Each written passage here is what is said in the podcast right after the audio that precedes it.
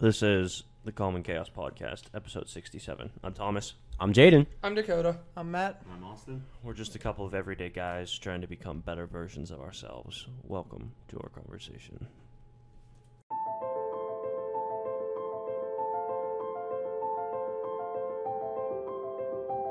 Because the world is chaos. Show or feel no nervousness, anger, or other strong emotion. Complete disorder or confusion. We're not only training our, you know, our defensive mindsets, we're also working, you know, in our spiritual lives and trying to make ourselves better human beings.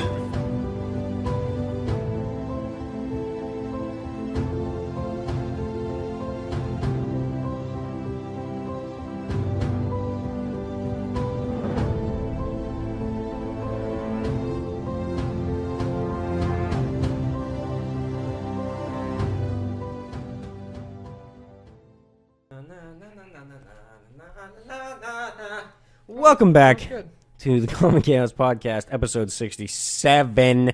Right when you are listening to this, I will be in the hills of Guatemala. Cool. So, someone else take over because I'm not here. You. I know, I'm me too.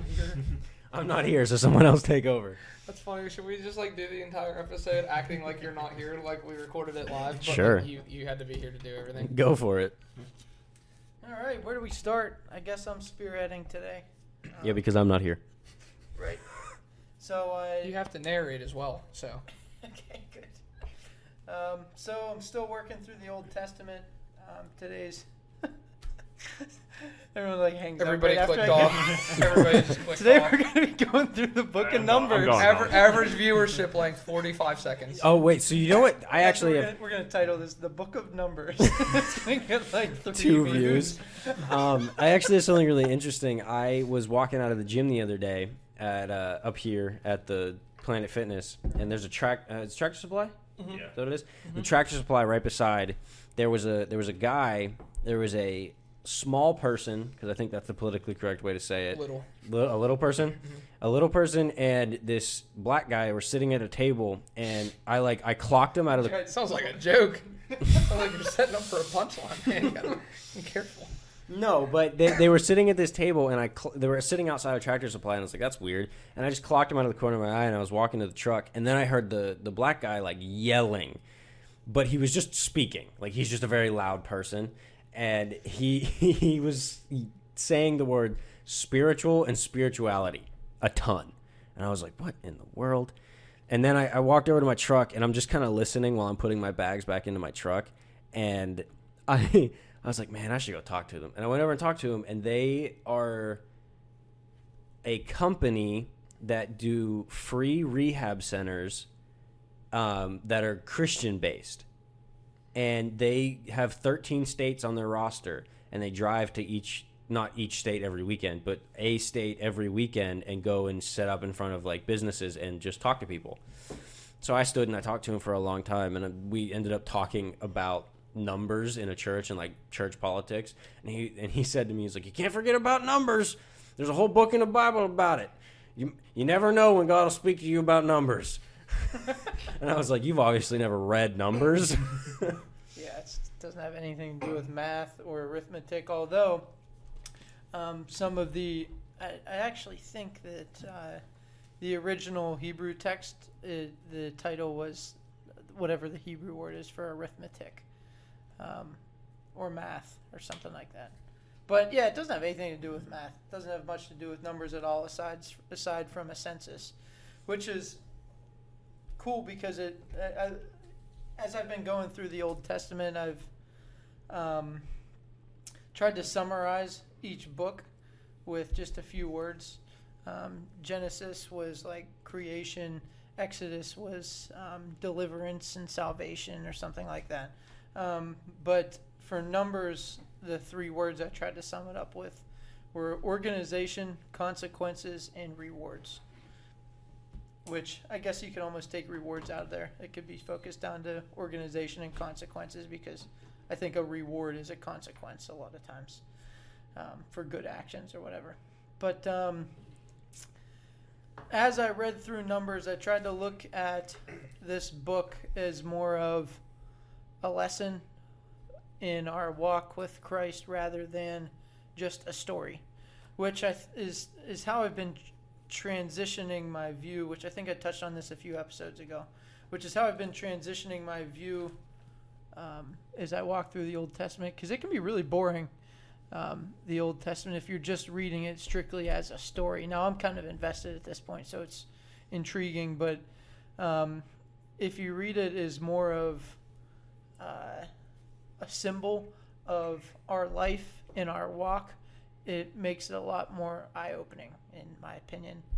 Um, just because I, I think that, and I touched on this before about how Genesis is how we were created, Ex- Exodus is whenever we find God and He brings us out of bondage, or in that scenario was the um, slavery that the Israelites were in under the Egyptians and then you transition towards um, Genesis, Exodus, Leviticus, which has mainly to do with sacrifice. So after we're created and after we're saved, then we have to sacrifice some of the things that were holding us back from our walk with God and were burdening us.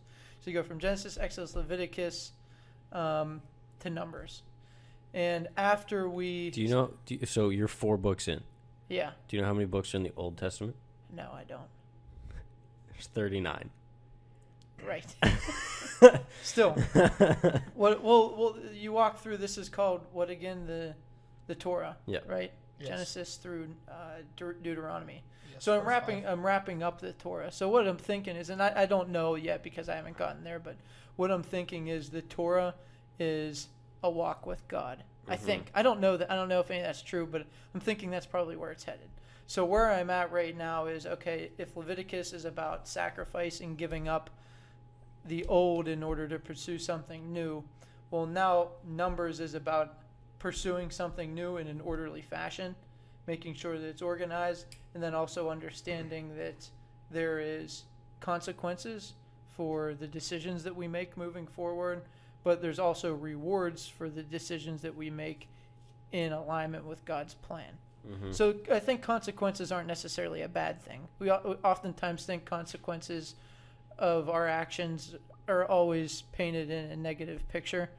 Um, and there are a lot of negative points coming through numbers here that show okay, you made a bad decision. Well, now God's going to open up the earth and you're going to fall down into it and he's going to close it again. There's definitely there's negative connotation be, between consequences here, but there's also a lot of places where the people who trusted God and trusted his plan were um, rewarded as well, whether that be monetarily or through an inheritance or so on and so forth. Um, they were blessed. Is consequences the right word, or is it just like cause and effect? Mm, I don't know. What's the definition? I think of technically that could probably go. Consequences can be good or bad. Yeah, they don't Can have to. they? Be, yeah, they don't have to be Okay. bad. That because like I feel like you're right. Con- consequences has a negative connotation. Yeah, connotation. we think about it. It definitely does, but it, yeah, it would be like consequences essentially means cause and effect. It's all right. You're seven years from the mic, but they can hear you. Wah. Yikes! But regardless, Seven years is now a measurement Numbers. of distance. Jesus, man. Numbers opens up with the first census of Israel. Um, and it's not just a census of all of the people, but it's a census of, um, Everything they have, right? Um, I think it mainly just focuses around uh, men that were able to. Okay, so here it is. Take a census of all the congregation of the children of Israel by their families, by their fathers' houses, according to the number of names, every male individually from 20 years old and above, who were able to go to war in Israel. So that right there is actually the origin of the problem of the story of the Jesus fight, feeds 5000. That the number of 5000 when he feeds them with the fish and the bread is not anywhere near the number it would have actually would have been because of that. They're only counting men mm. who are able-bodied. Not old men, not women, not children. And Yeah. there's so many more than that. Hmm. Interesting. To sound strong, I guess. Yeah. Well, e- even back in those times, and we learned this when we were looking at Exodus. Back in those times, they inflated numbers like crazy to make them sound bigger. Yeah, because that's all you had. Mhm. It's not like there were pictures and or anything Mhm. like that. Interesting. It's just word of mouth and what was written down. Um, but regardless, so like I talked about, um, Leviticus uh, being mainly geared around sacrifice. All right, so we sacrifice our old ways to incorporate new ways to continue to walk with God. Well, now that we're walking with God, it doesn't mean that it's easy. Um, in moving forward in your walk with God, you're gonna you're gonna run into things that um, you're gonna run into the world that tries to tear you down and try to uh, steer your path in the wrong direction that God doesn't want you on. He has a plan. If we stick to the plan, um, there's rewards there, but the world tries to derail you. And I think that it might be one of the reasons why we're getting organized, but we're also preparing for battle because moving forward in life, it's not going to be easy, and we're going to run into a lot of things that try to stop us and a lot of people that try to stop us. So, gearing up right now, moving forward to start to take over the world, um, is essentially what I think is happening here. Um, so, it opens up with getting organized, getting a feel for all right, let's get let's get ready to head into war. Let's gather up all of the people that we need to do so. And moving forward through the book, I'm, I'm not going to cover all of it, but it's again mainly focused around organization, placement of Israel's tribes, which a fun fact they they had um, four separate areas um, in the north, south, east, and west. Um, in the north, actually, let's start with the west. So- Interesting choice. in the in, well you'll see why. So in in the west um, there were four tribes. There's four tribes in each of these directions. But in the west there were four tribes. The total was 108000 in the north the total was 157000 in the south the total was 151000 and in the east the total was 186000 So there weren't many in the West. there weren't many in the west. Um, there was just about an equal number in the north and the south, and there were a lot more in the east. So if you actually, What were the tribes in those locations? um, are you wondering where the, uh, Like were the priests in the West? Is that why there were less? um, I don't know. Okay, that's fine. I don't know, but um, regardless, there's a lot more in the east than there are anywhere else. So think about the east as the longest. What I'm trying to gather up here is this was in the shape of a cross. Mm-hmm. The north and the south were pretty similar 157,000, 151,000. The west was, again, 108. The east was about 186. Does it say why they did that? Why they split them up in cardinal directions like that? Um, I don't know. I don't know why. Here, on the on the east side, uh, toward the rising of the sun, those are the standard forces with Ju- with Judah. Uh, blah, blah. I, I, I don't really know. Okay, so don't the tribe of Judah was in the east. Who were Mhm. they? They were the warriors, weren't they? Um, I don't. I don't remember. I'm. I'm asking Thomas. Ju- Judah, Judah was um, with the line of Jesus, right? hmm. Was he? I don't know. I think so. Right? The line Yeah, of the, line, of Judah. Yeah. I can't. Rem- I can't remember all of the different tribes and their purposes, though. No, me either. Well, I, I believe the Levites, Levites were the priests. I Yeah. know. Does it say the Levites were in the west? If it does, then that's cool. The, the That's Levites were not numbered among the children of Israel, just as the Lord commanded Moses. So the Levites were Why? in the middle with the tabernacle, Because correct? they Oh, because they were the priests. were Oh, I get Yeah. it. Yeah, yeah. So anyhow, there's just little, little tidbits. I think that, like, like I was saying, I'm trying to blow things up now, so it's not just like a boring story. Like, okay, what's the bigger picture here? It can't just be like all of this stuff is there just for history purposes. There has to be a, a larger meaning. So that's what I've been trying to gather as I read through it. Otherwise, again, it can get pretty boring. Um, but regardless, Numbers opens up with a census, getting everybody prepared for war. Like I said, I think that, that that's preparing us for struggles in life, strife, sorrow, suffering.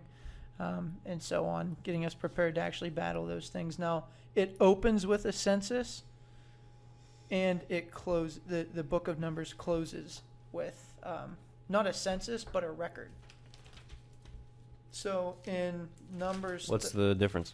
Numbers 33. So a census is just gathering up people and counting people. 33 is a record and basically the roadmap of the journey um, from Egypt to uh, like Can- around Canaan. Yes, Cana or Can Canaan. Canaan? Canaan. So it, Numbers 33 says that these are the journeys of the children of Israel who went out of the land of Egypt from their armies under the hand of Moses and Aaron.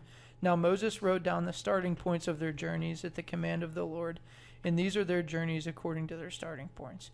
Blah blah blah blah blah. They departed from Ramses. Blah blah blah blah blah. It goes on and on and on about. Basically, Numbers 33 sums up Egypt, or sums up uh, Exodus, the whole way through to Leviticus and Mount Sinai to where they're at now. And it outlines everywhere that they came from up until this point right now. And it says that they did this at the command of the Lord. So you got to ask yourself, like, okay, why was it so important to write all of this stuff down? We already have it.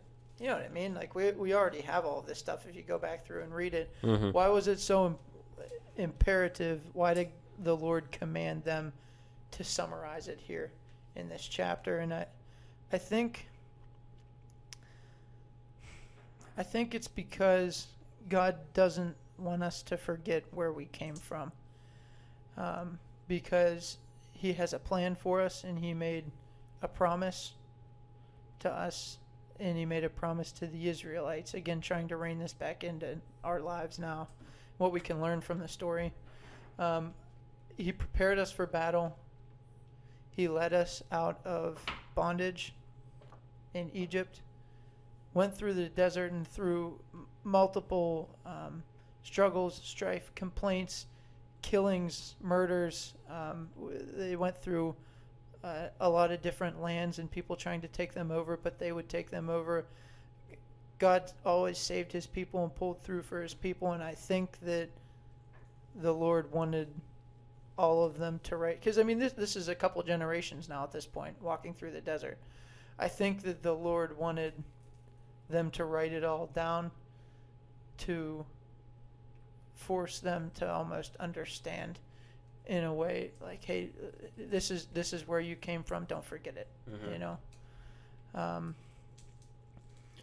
and I think that uh, God doesn't want to for, want us to forget our past and forget everything that we did, everything that He did for us. Because keep in mind that He's making them do this right before they enter into the land of milk and honey and, and all of the things that are that He's promised them all this time.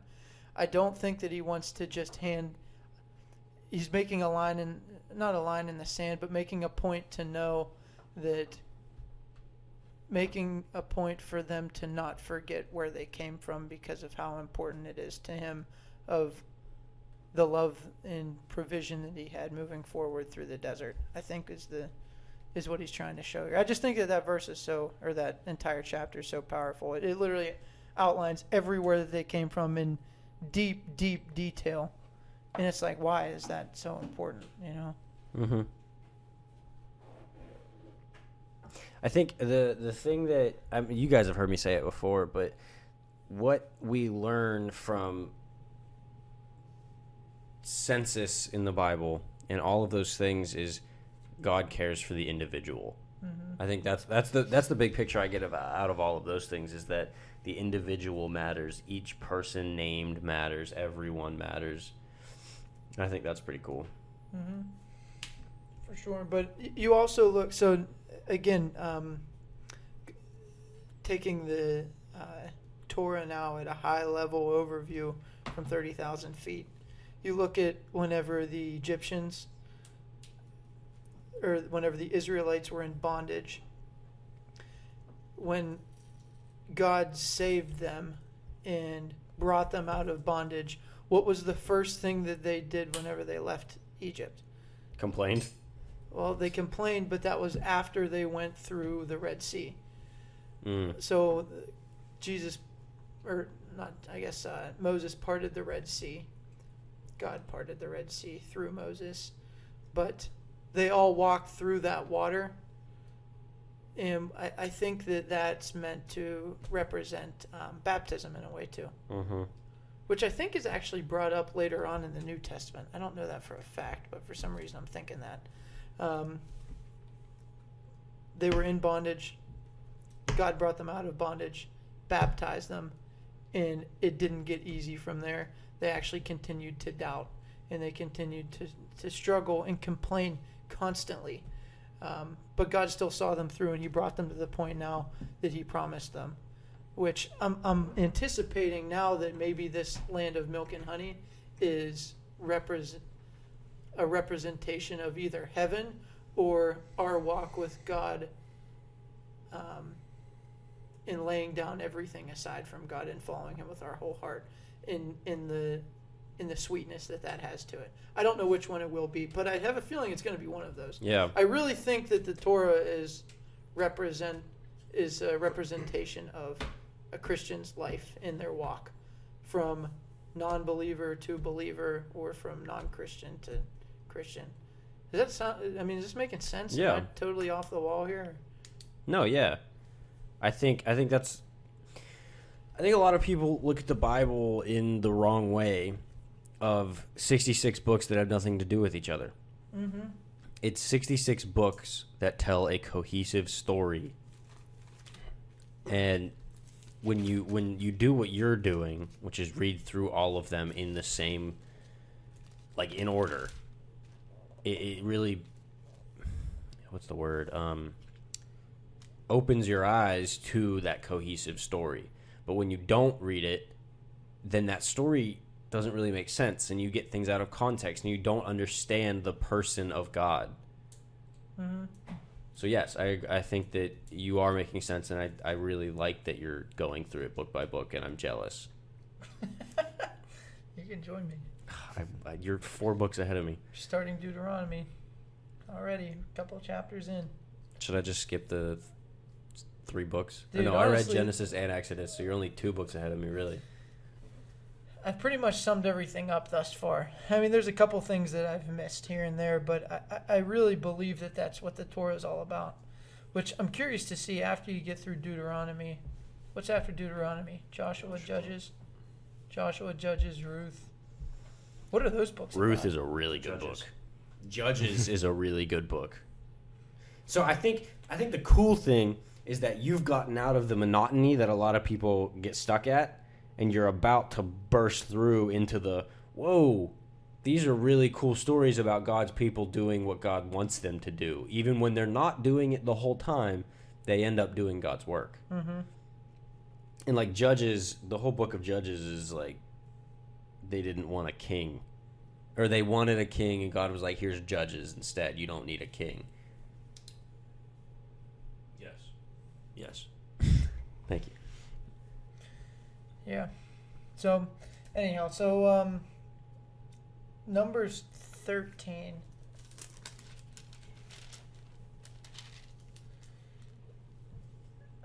Talks about um, whenever they were scoping out Canaan. Or, yes, yes, they're scoping out Canaan. Um, they sent spies in into Canaan just to, to Mhm. see what it's like. I think they sent 12 spies, correct? And one was Caleb and one was Joshua. Joshua. right. And they were the only two. I forget. Is it twelve? Yeah, 12 sounds right. One So from it each was tribe. It was either 12 or 24. I think it was one. It was either one or two from each tribe. Yeah, you're right. Okay, so I think that this is a, another another symbol or idea of okay, um, we're gonna we're gonna. s- God has a plan for us. He has a destination for us.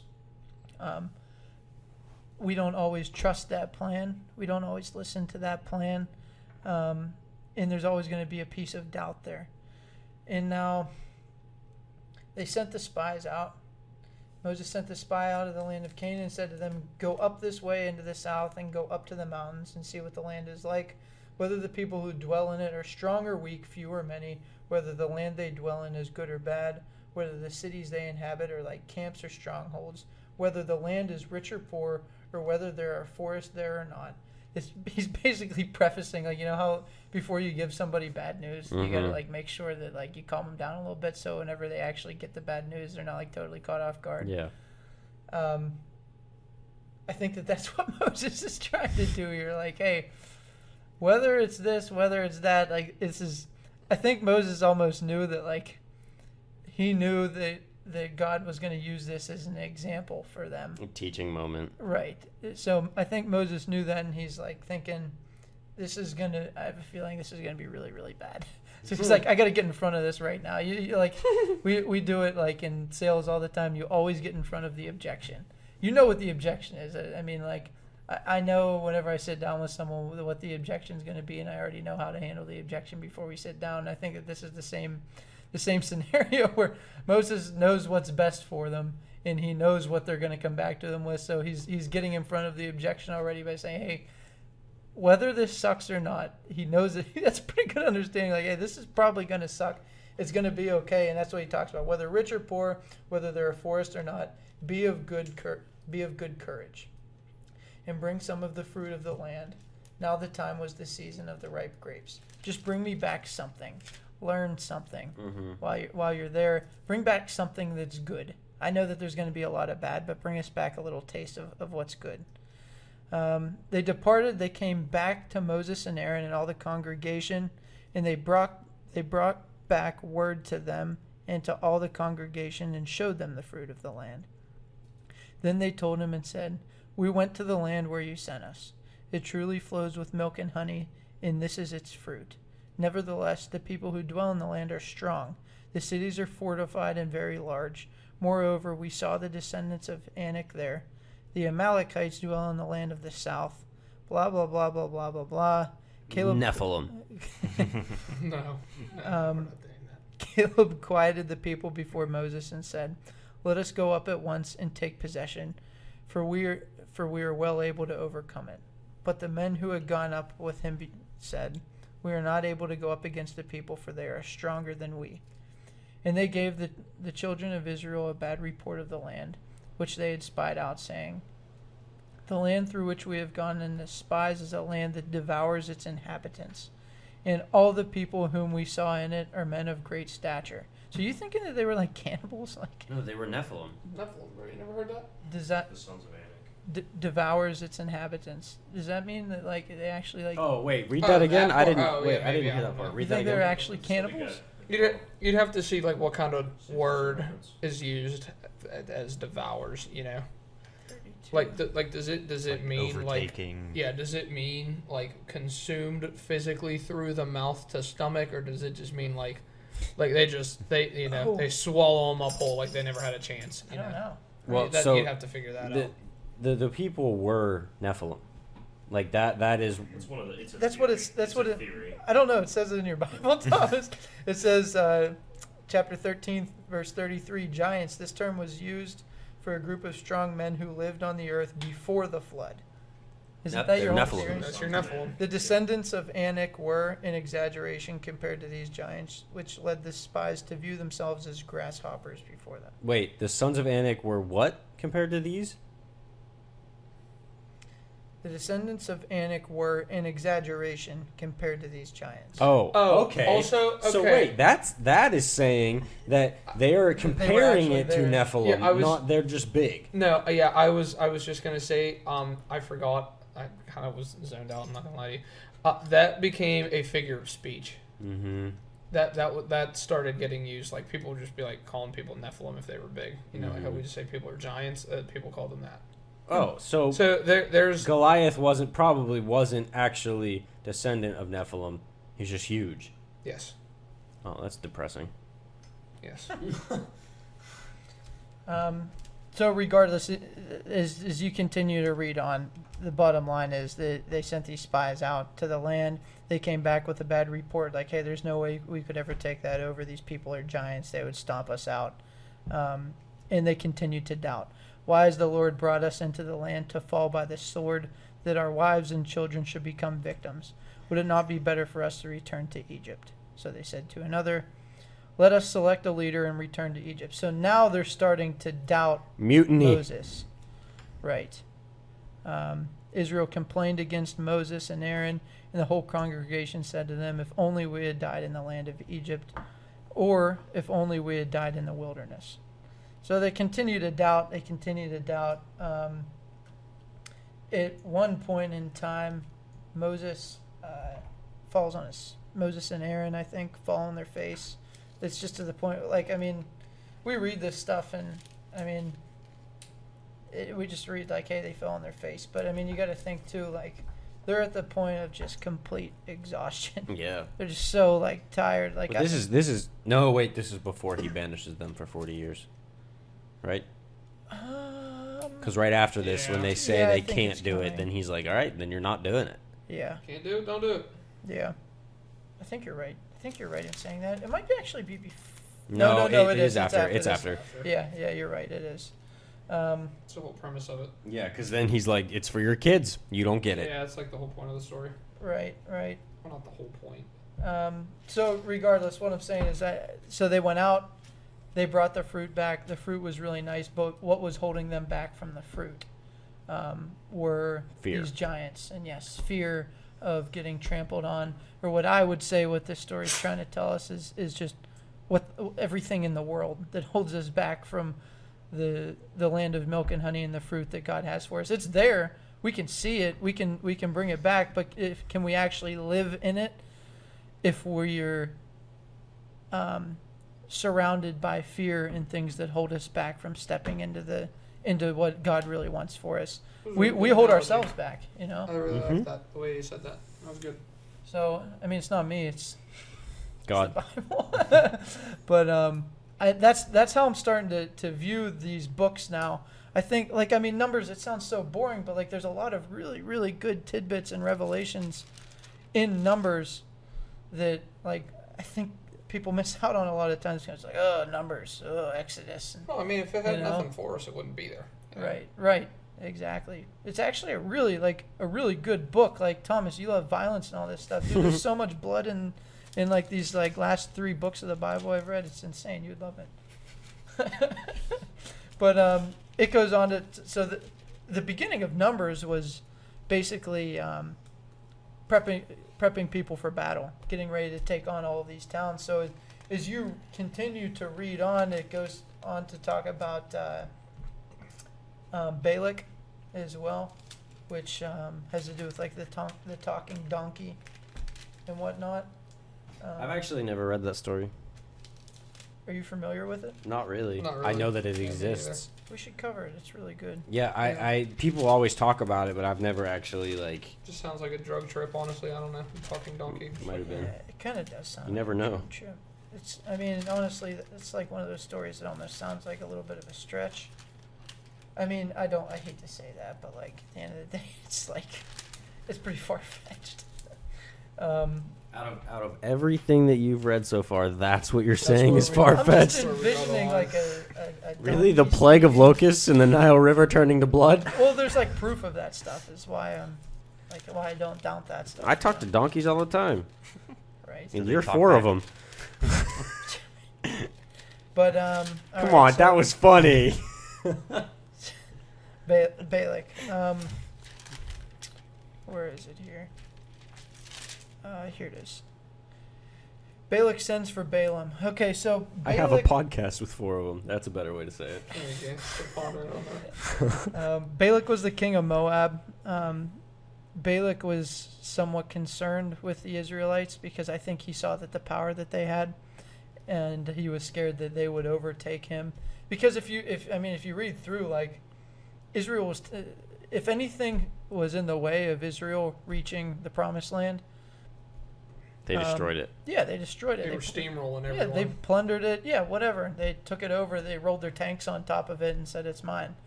Um, after God gave it to him, that was the plan, you know. But um, regardless, Balak was somewhat threatened for for his town and his area and just his prominence. Um, and he knew that he couldn't overtake Israel from the outside, and um, with chariots or spears or anything like that. He knew it wouldn't work because they had God on their side, and he didn't. So this is actually a really That's what really intrigues me about these stories. all of the the enemy was like, I can't do it. They have God. Why didn't the other people just be like, man, how do I follow that guy? Well, If- they- if they he's prob- winning- they probably did, but like at the time, it was like the chosen people. Jew or out, you know. Yeah. yeah. Jew or out. But he knew that he had to crumble them from the inside out, which I think is, which I think is what our culture is doing to us today with phones and so on.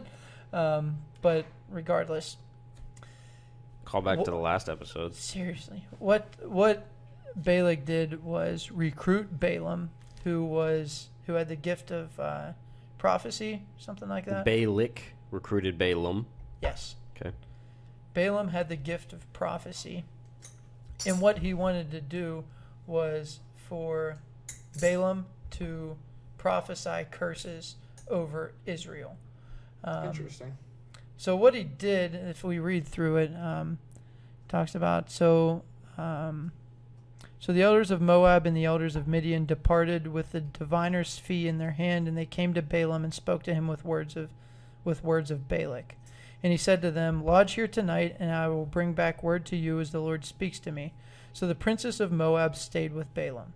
Then God came to Balaam and said, Who are these men with you? I mean, obviously God knew, but he just wanted Balaam to say it. He So could- wait, wait, wait, before you go any farther, I do too, man. It cracks me up. Setting them Balaam yeah. was so Balaam was a Jew. Um, I don't know. Why was God talking to this man?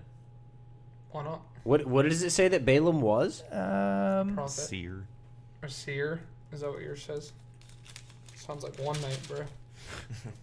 I don't. I don't really know. I don't know all the details, man. There's so much. See, I Yeah, find so- I, I find that interesting. There's a lot of background on on that specific story. Um, Balaam was not a good guy. Um, so he. Um, How was do you it- know about Balaam? I You've researched studied this this Goes way before? back. yeah. Oh, that's It goes cool. way Okay, back. all right. Yeah. Mac Um, and Balaam go way. back. yeah, we're, we're College like man. best friends, man. but um, something um, I actually have a uh, study guide that I got on numbers because I wanted to research that Oh, story. cool, Interesting. Um, so one of the things that it says here, um, knowledge of God is sometimes manifested in people who do not know God. Um, So that was um, like he was able to have these visions and things like that, but um, he he was not A using it God. in a like priest like manner. He was using it for his own personal Oh gain. yes, I'm remembering that Um, now. Yeah, that's right. So yeah, there was um, like it, basically whenever whenever I first got into this story, it was one of those ones that was like, none of this makes any amount of sense because um, like further on it goes into um, like God gives him permission to go and do whatever whatever he was um, you know pr- proposed to do, and then he's on the way, and all of a sudden God gets angry at him. I was like, none of this makes sense because it doesn't follow any like logical path or anything. But yeah, once you once you get into it, you see that um, basically he talked to God and got permission from God to go um, tell uh, Balak that he wasn't going to curse Israel because it was God's chosen people and whatnot. Um, and Even then- he was like, "Yeah, bro, I'm not about that." yeah, he so that's what whenever he started going, he, he was like basically in his mind he was thinking, well, I got permission to go, so I'm good, just gonna go, and then whenever I get there, I'll I'll do the curse so I get my money, sort of thing. Um, so that's where like the whole Mm, okay. story, but yeah, So Whenever they that, were, go ahead. that that like makes me think about spiritual gifts Mm. and all of those kinds of things where it's like God created each and every person, right? And he gave all of us spiritual gifts. Whether we use them or not is up to us, and whether we use them for what God intended or not is up to us. That's what that makes me think. Yeah, I like it. Because if he if he, if he's not a Jew and he's not a man of God, but he still has the gift, God gave him the gift. yeah, that's where um like in the middle of chapter 24 i think uh verses 15 and 16 um like he makes it a big deal um, that everybody knows. Like, hey, I, I get insight from God like all the time. Like I'm I'm a cool dude Like, sort all of the thing. time. Yeah. Every Um, Tuesday, bro. but kind of like the the overarching theme from that story that I got um, most clearly out of it was the fact that it, you you can know all sorts of things about God and still be so far from Him. Mm-hmm. It's like it's a Mm-hmm. All right, keep Okay. going, Matt.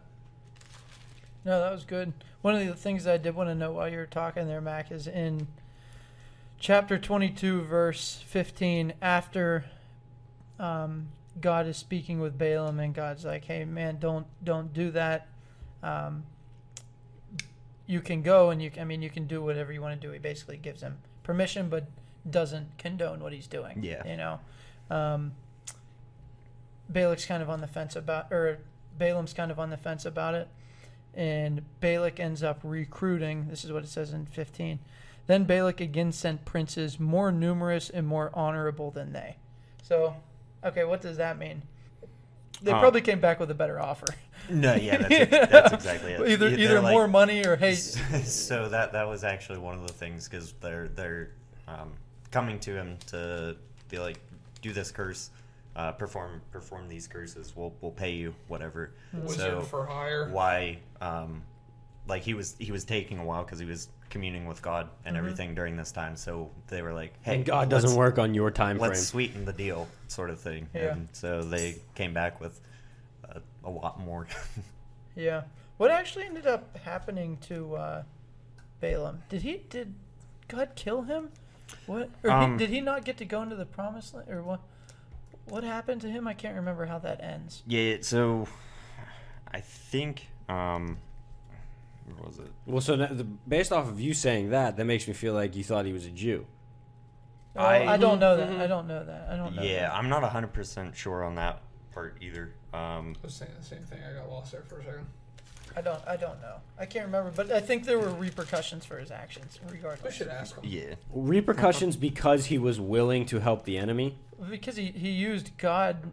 He He, was didn't using do what God his wanted. gifts Right. for Okay. the opposite of what he was meant He used God's powers against God's people. Yeah. right, Mm, and he, mm. he used it for himself. That's the way a pastor that would say it. That was not a good look for that man. No, he used it for himself to glorify himself and not to glorify God. Yeah. Not the move, man. Not no, the move. not the move at all. But regardless, so it, um, Balaam ends up uh, doing, I think it's like three ceremonies of like this altar and that altar, and Balak tells him, "Hey, I want you to curse these people," but the one thing that Balaam did promise the Lord was that he would only speak what the Lord told him to speak, and he was only able to speak blessings on the Israelites. Well, that obviously pissed Balak off because he was promised to pay him a whole bunch of money and all this stuff. So he's like, okay, do it again. He did it again. Then I even think he did it a third time, right? Or was it just Um, two? I don't know. Maybe it was just two. Regardless, he made him try it a couple more times. And um, he was only able to speak blessings onto the people. So obviously Balak's pissed because he's out a whole bunch of money and he didn't, Balaam didn't do what he wanted him to do. So. I wonder what that like logistically looks like. Like, what do these curses? What do speaking blessings over his people look like? Like that's what that's what really interests me about the Bible is like the witchcraft side of it. Yeah. The stuff that we don't really need to know, unfortunately. Dude, I want to watch witchcraft. I want to watch people get Yeah. smitten. I would want to see it too. Actually, I think it'd be sweet. Like I don't want to I don't want to like do bad witchcraft, but like there's got to be good witchcraft. If witchcraft exists, there has to be good versions and bad versions. See, see, that is where the Israel, the, your exact feeling right now, is what pissed God off so much about the Israelites because they, they kept going back to the golden calves at Mount Sinai and they kept going back and doing all these things because they just You couldn't quite stop because it was too interesting and intriguing. do you know what's I feel the same way. but- because probably when they did the golden calf stuff because as we as we read all of these things we see a lot of spiritual and otherworldly things happening right i bet when they prayed to the golden calf prayed to all of these other idols and gods they saw spiritual things happening but with god it only happened when he wanted it to happen oh, right. and so with with all these other things, if they would if the people would just pray to them, they'd give them stuff and be like, "Here's a thing. This happens," and so it was probably exciting, but they didn't want to wait for God. Yeah, there's actually um, that was that was another uh, one that I did a little bit more research on. Um, so whenever whenever the Exodus happened, um, it was all of the Israelites and then Egyptians went with them too. Um, and there's a lot of indicators in that section, like before and after that the golden calf was more on the Egyptian side of things Yeah. um, because they were bringing in their culture at the time. Um, and with Moses, I mean, if you if you try to put yourself into into that story where you've just left everything that you've ever known and you're in the middle of nowhere and the leader of your group just went up onto a mountain and he's not coming back for a month yeah. and so it's like it, getting a little bit more perspective on it def- definitely changes that one Yeah, I just feel bad for the Israelites. They're just real dumb. Um, but it uh, it goes on to talk. Okay, so that didn't work, right? yeah Um, Balak wanted to destroy the Israelites from the inside out because he knew he couldn't approach them from the outside in. So, what he did then, um, they ended up splitting ways. Um, what uh, what happened then, from Balak's perspective, is he actually re- recruited some of the, um, I think it was Midianite women. Is that right? yeah Mid- Midianite women to go into the Israelite encampments and seduce some of their young men for sexual immorality and whatever else, which is an ingenious way to obviously get into the hearts of um, the center of the camp. But regardless, later on in the chapter, this is verse 20 or chapter 25 now. Um, obviously Moses and God figured out about this, and the I mean, God knew. right, but Yeah. those Midianite women. I think what does what does ba- does Baal have to do with sexual immorality? Baal of Peor or whatever. Does that have something Um, to do with? It was some type of. Yeah, idol. that's um the Moabites. Uh, Right. like their uh, culture's god Mhm. at the time. Um, yeah, that's what. well, whoever these. Wasn't wait, wait, not not like Bel the god? Are you talking about Bel the god? Mm-hmm. Yes. That's a god of fertility. Yes, exactly. Yeah. Yes, yeah, that's what it was. yeah. That's what it is. So It's it, so uh, just about Baal before you go any farther. It's very interesting how long Baal lasts.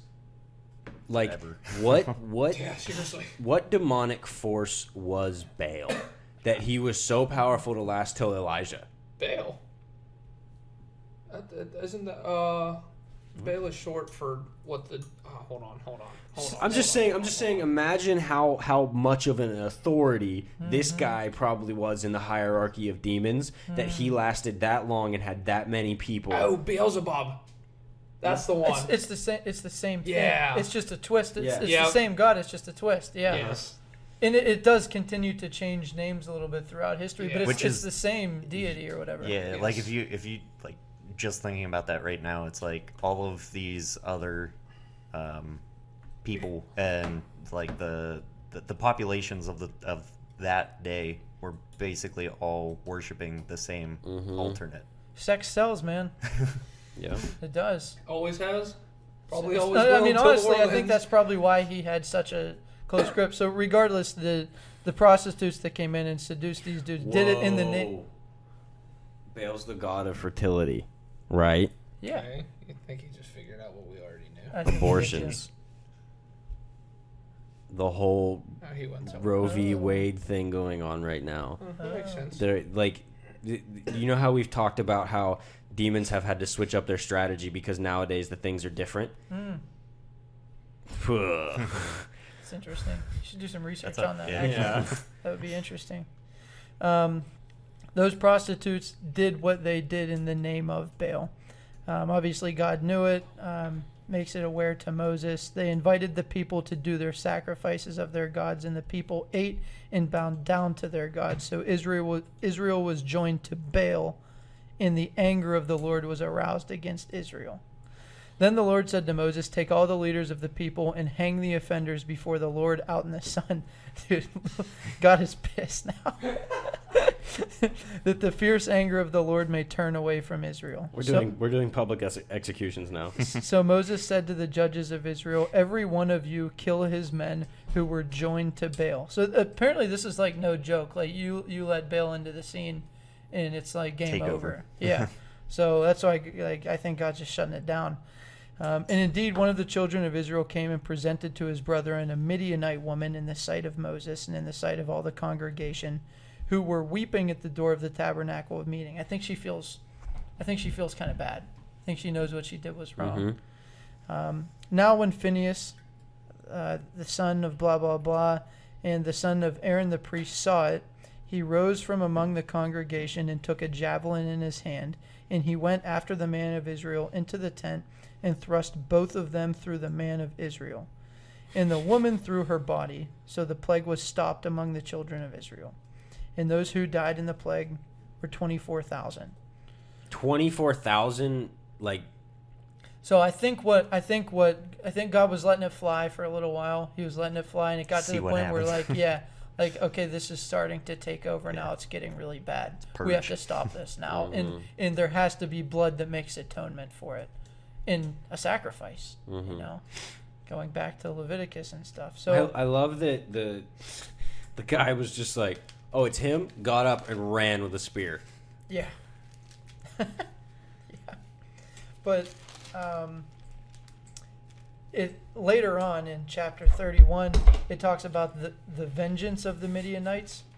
Um, this is God getting back at them for what they did. Mm-hmm. Um, they end up plundering the city. They took, what was it, a thousand people from each tribe? Yeah. 12,000 people total, went into the Midianite encampment or whatever, ended up plundering all of them, um, but they brought back some of the women and the children. They felt kind of Which- bad. Yeah. Seems Which- like a bad idea. Right, which didn't really fly. Which obvi- I mean, they bring back the women, which is the very thing that got That- them in this predicament to begin with. Um, but I mean, you can hardly even blame them. Like, you really want us to kill? Like, you got to put yourself in their shoes. Like, we're really gonna like Yeah. kill all these people. Do you, so do you think that it was that the are we gonna kill all these people, or do you think it was Temptation. We sure we don't want to hold on to a couple? yeah it might have been. Yeah, yeah. Yeah. yeah. I could Maybe they were good-looking you. chicks, man.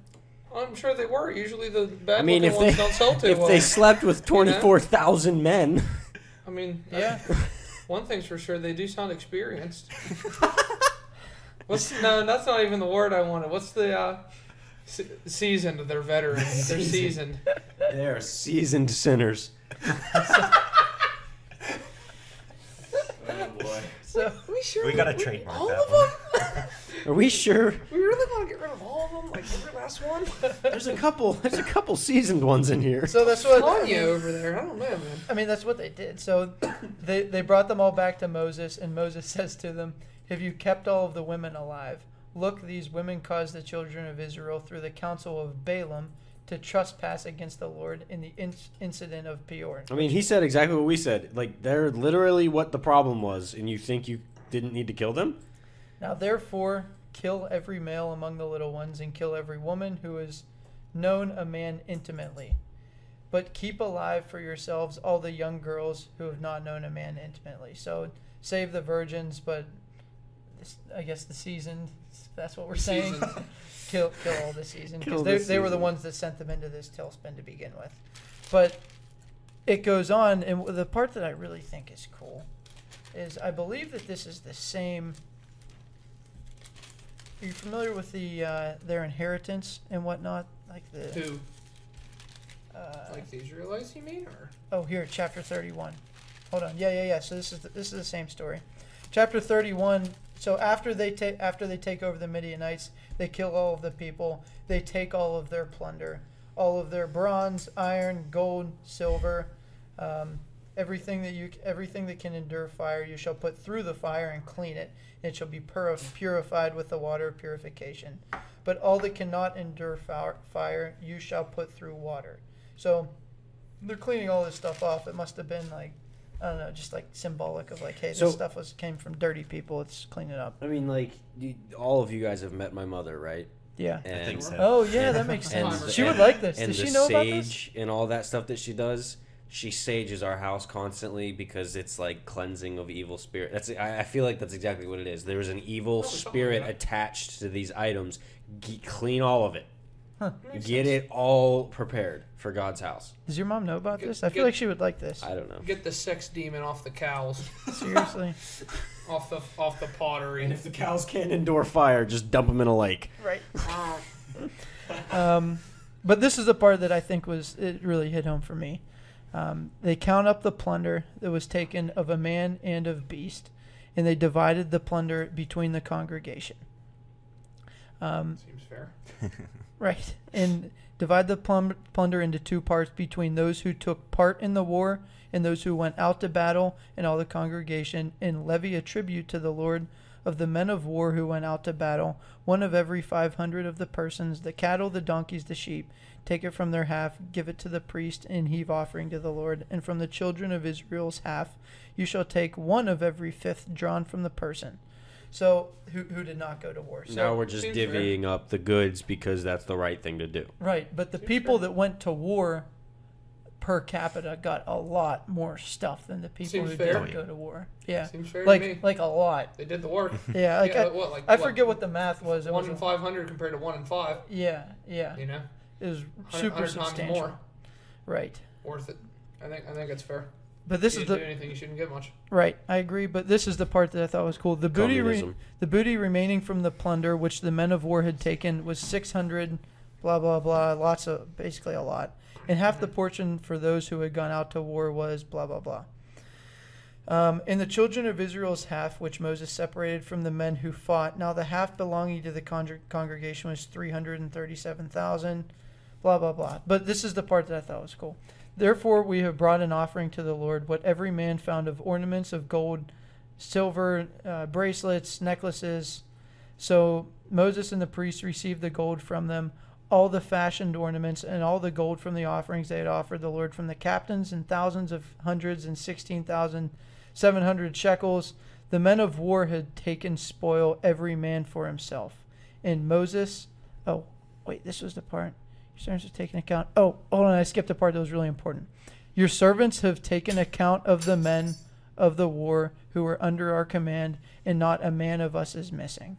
Therefore, we brought an offering to the Lord. And then it continues on to say, And Moses and Eleazar the priest received the gold from the captains of the thousands of hundreds and brought it into the tabernacle of meeting as a memorial for the children of Israel before the Lord. So the people who were blessed went to war, got the blessings, realized, wow, we're even more blessed than, than we knew because we didn't have a single casualty. We need to praise God for this. And they brought a, a, a very large piece of their plunder to the tabernacle to build a memorial so that they wouldn't forget God's blessing. So if we track this the whole way back into Balaam, Balak, it, it goes to show the the awful situations that, that we get put in. And it goes to show, like we say all the time, how God can take an unfortunate situation and take something that's dirty and ugly and turn it into something that's beautiful. And I think that that's what the people that went to war and put their neck out on the line for God did, and they were blessed for it. And after they were blessed, they even took another step further to give some of it back to God so that they wouldn't forget. That's the, and then it goes on to talk about, all right, hey, here's where we can, and then in chapter 33, it goes on, like I said, to talk about, all right, let's record everything that got us up to this point. I think that it was really like a turning point for Israel, like, okay, this is all really starting to, to like make sense. Like, okay, we're, we didn't lose a single person through our war. God blessed us. We're blessing God. Like, hold on, everybody. We got to take a minute and we got to write this down. This is this is powerful, and I think it was a revelation that they had. Like, wow, God, look at everything that God has done for us in chapter 33. We started out in Egypt. We went here. We went there. People were executed. People were killed. We went through trials and strife and suffered and, and it was really really hard but look where god has brought us and look where we're at right now let's take a moment to to really just focus in and hone in on everything that God has done for us before we step into step into the peace of the land of milk and honey in the sweetness that, that God's had in store for us all this time. I think that's like super, super cool. Yeah, the the whole book of Numbers is really really cool. Whenever you um, take it, uh, the first like 15, 16 chapters are all in reference to the uh, generation that was you know banished to the wilderness. Uh, they had to wander wander through there, and then starting near uh, like chapter thirty ish. Um, it's the new generation of, of hope, basically. Yeah, Um, so it's uh, there's uh, like basically the exact same stories. Um, whenever you compare them, whenever you're going through like the beginning and then in the middle, it's um, comparing both generations and what's going on, so you can like see the complete 180 yeah, yeah. that, that they're doing. So, when did he talk to a donkey? BC something. No, I mean you didn't Something tell be- me. I mean that was I this asked whole you. conversation started by us asking, "Can you read?" You us never this told me when he And talked to the and then we donkey. talked to the Oh. He donkey. talked to the donkey whenever God got like God got or um he was he was going to do the curses on Israel. Balaam. Yeah. Balaam was, yeah. Okay, so And he that's the guy that talked he to a was- donkey. He was Okay. riding he was riding his donkey and the donkey stopped because it saw one of, it saw an angel in the road with a sword. Mm-hmm. And it was talking to Balaam saying, "Hey, we're not going any further because otherwise you're going to die." I, I've been your donkey for 20 years. or I know it you, says- boy. Balaam started beating the donkey, and that oh no no that's what happened. He ba- like the donkey stopped. Balaam started beating it, and then the donkey talked to him. Was like, "Why are you beating me? I'm trying to save your life." Mm, okay. I think I think that Trusty Balaam donkey. ended up um, reaping rewards, or sorry, reaping consequences of his actions See, there. really, 'cause that doesn't sound right. He, um, I can't remember what happened. I don't remember the end of the story. They they he he was killed um in like the the Moabites ordeal. Oh, really? I thought there were no casualties. Well, uh, because the he Moabites was- had a lot of Oh, in the- casualties. in the, um. yeah, because the the the the king like dismissed him or whatever, and he So is that whenever like the spear started and it killed twenty six thousand people or whatever? Balaam died by the sword. Uh, in Joshua thirteen twenty two says, um, "Oh yeah, you're right. uh, thirty one eight. died in battle." They also killed Balaam. states that Balaam taught Balak to cast a stumbling block. I don't know. I'll get there. Joshua soon. I'll get there. Keep you guys posted. All right. Well, what are your what are your final? Summing it up, I mean, I think I pretty much did sum it up. Yeah. Just tracking, just tracking back. I mean, I think that God, uh, the the thing that numbers made me understand is that this isn't just like a historical story. Um, it's about our life, about everybody's life. Everyone could relate this to their life in some way or another. But walking through the trials and getting yourself organized and cleaned, and it's something that like Jordan Peterson talks about a lot. And I think that's what the beginning of numbers is all about. Whenever they take a census and they count all of the people that are prepared for battle, and like Jordan Peterson talks about, like, hey, get cleaned up. We made our sacrifices. We chose the way, like like I said, Leviticus. We made our sacrifices. We chose the way that we want to live. Numbers is about cleaning yourself up, picking yourself up off the ground after you fell on your face, and um, carrying your cross and and moving forward regardless of how hard it is, but making sure that you you are seeking the promised land and God's and what God promised you of peace and love and hope in the end, but not losing sight of that, continuing to move forward um, to sort of reap what you sow. That's what I think numbers is all about. Something else that I, uh, while I was going through um, the like research and whatnot on numbers, um, is like the uh, the priests and everything were never part of battles or anything because war essentially defiled them, and so they Like were David. unable to be in the pre- presence of God. so that, that that was kind of like one of those uh, arguments on like how does God command people to kill blah blah blah. Um, it's it serves a purpose, um, but it's it's not without its consequences in and of that self. Um, so like all of the warriors were never close to God in like the physical aspect of like they couldn't go into the tabernacle, which is probably why they were blessed, and the priests they weren't as Yeah. blessed with items, Right. Because they were in God's presence. yeah. So that was just something like something else. So That's I found cool. quite interesting. Yeah, I like that.